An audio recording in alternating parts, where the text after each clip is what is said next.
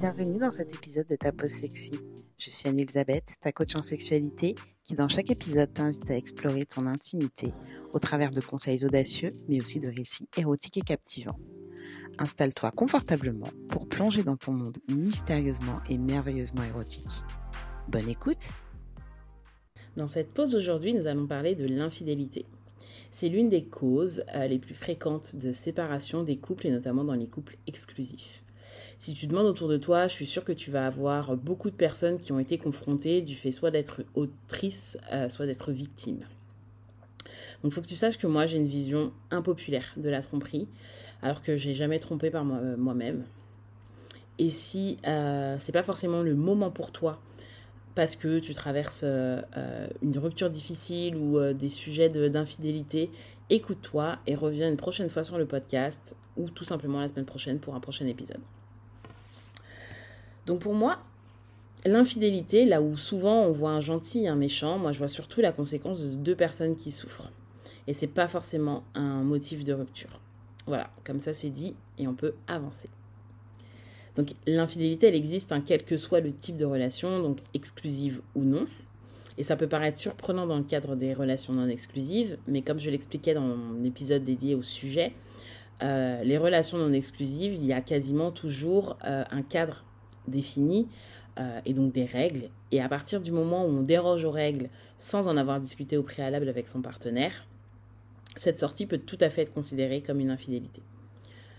Bon, dans le cadre de cet épisode, on va parler plutôt du couple exclusif. Donc moi, je vois quand même plusieurs types d'infidélité et dans cet épisode, je vais en détailler trois. Donc déjà, il y a ceux qui ne sont jamais fidèles. Il y a ceux qui deviennent infidèles euh, pour sortir de la relation et il y a ceux qui, après plusieurs années, euh, fautent pour des raisons diverses. Donc déjà, dans le premier cas de figure, si tu n'as jamais été fidèle, et si c'est ton cas en ce moment, une des choses que tu peux te poser déjà, c'est ton rapport à la sexualité. Parce qu'on n'a pas tous un rapport à la sexualité qui veut dire amour. Donc déjà, euh, en questionnant ton rapport à la sexualité et qu'est-ce que ça signifie pour toi, tu vas déjà pouvoir avoir des premières informations sur euh, la raison pour laquelle tu trompes.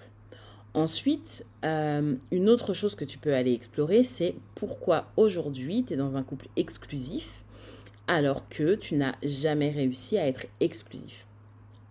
Faut pas oublier que l'exclusivité est quand même une norme qui a été érigée socialement et qui n'est j'ai envie de dire, plus aujourd'hui parce que ça se démocratise de plus en plus, euh, obligatoire.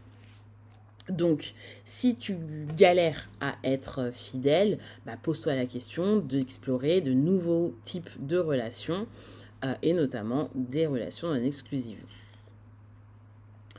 Ensuite, il va y avoir ceux qui deviennent infidèles en fin de relation et c'est un peu leur moyen de sortir. Donc là, on est sur un autre type de personnes. Donc c'est plutôt euh, des gens qui n'ont absolument pas de problème de fidélité et qui à un moment sentent que euh, le couple bat de l'aile, euh, le couple ne va plus. Et c'est un petit peu plus par lâcheté que la personne devient infidèle. Et donc, dans ce cas-là, un des trucs que tu peux travailler, c'est ton assertivité et donc c'est ta facilité à pouvoir avoir des conversations honnêtes et transparentes avec ton partenaire. Euh, et dans ce cas précis, tu peux euh, faire une analyse, en, notamment en fin de relation, une fois que c'est terminé, de savoir en fait quels ont été les signaux qui t'ont euh, amené à l'infidélité. Et pourquoi je te parle de ça? Parce que en fait, tu te lèves pas un matin en te disant tiens, j'ai rien à faire aujourd'hui, je vais aller tromper mon copain, ma copine, peu importe. Non, c'est quelque chose que tu construis au fur et à mesure euh, du temps parce que tu as identifié des choses ou parce qu'il se sont, il s'est passé des choses qui font que euh, à un moment tu vas commencer à avoir en tête d'aller voir ailleurs. Tu vas être inspiré par d'autres personnes, tu vas être excité par d'autres personnes, attiré, etc. Mais ça part toujours d'un élément euh, de désintérêt à l'autre et c'est ça qu'il faut que tu arrives à identifier parce que c'est ce qui va pouvoir t'aider dans tes futures relations pour éviter justement de retomber dans ces schémas.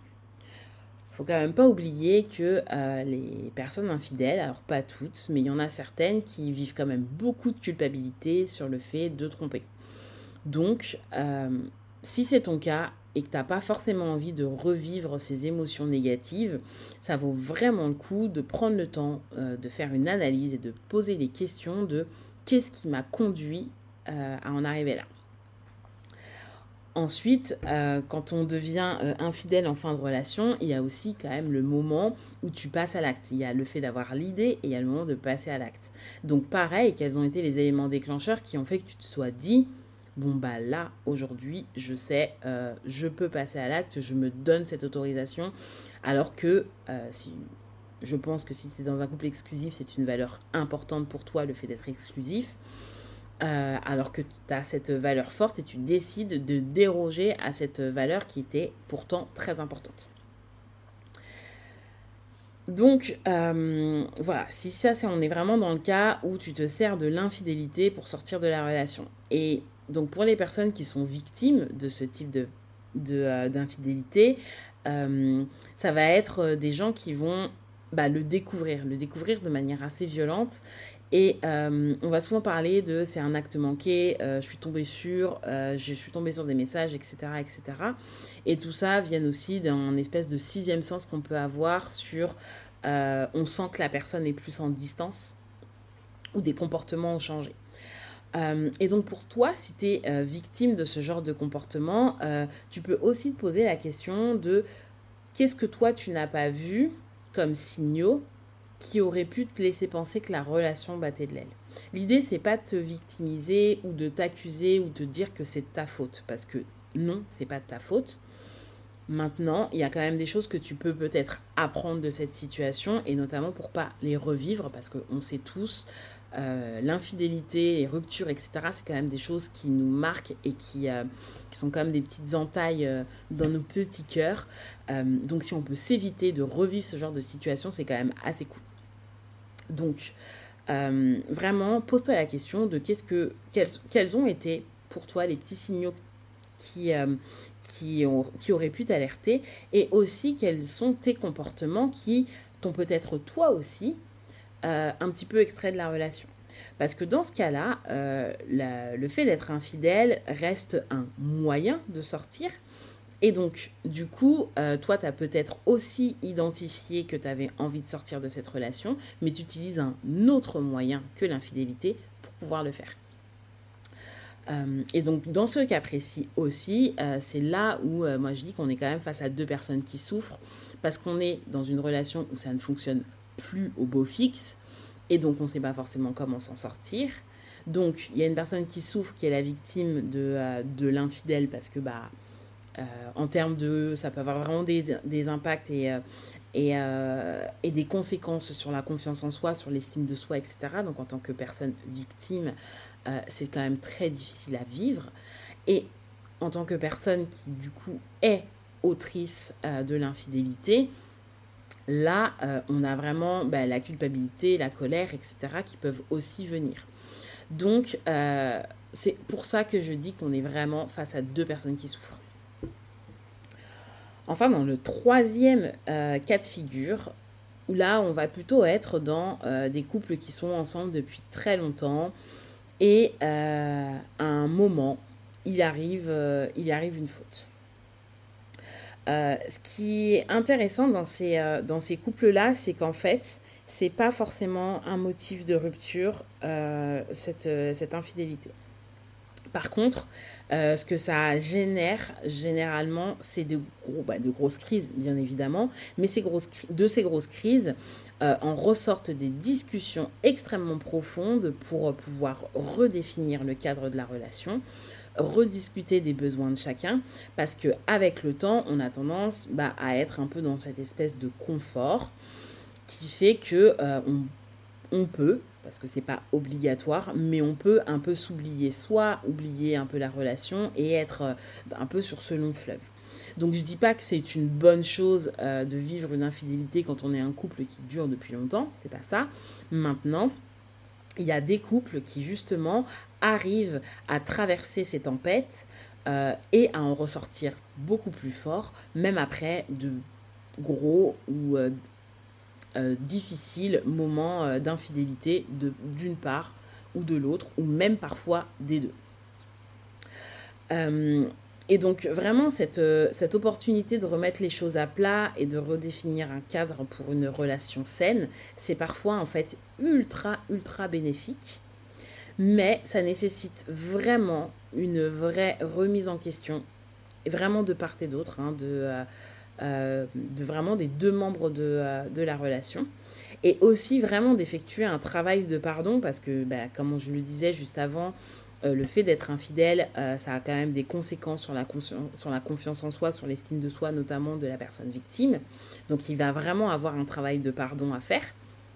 Et aussi parce que sans ce pardon euh, véritable, dans le sens où on décide à deux de repartir ensemble et donc de laisser le passé au passé,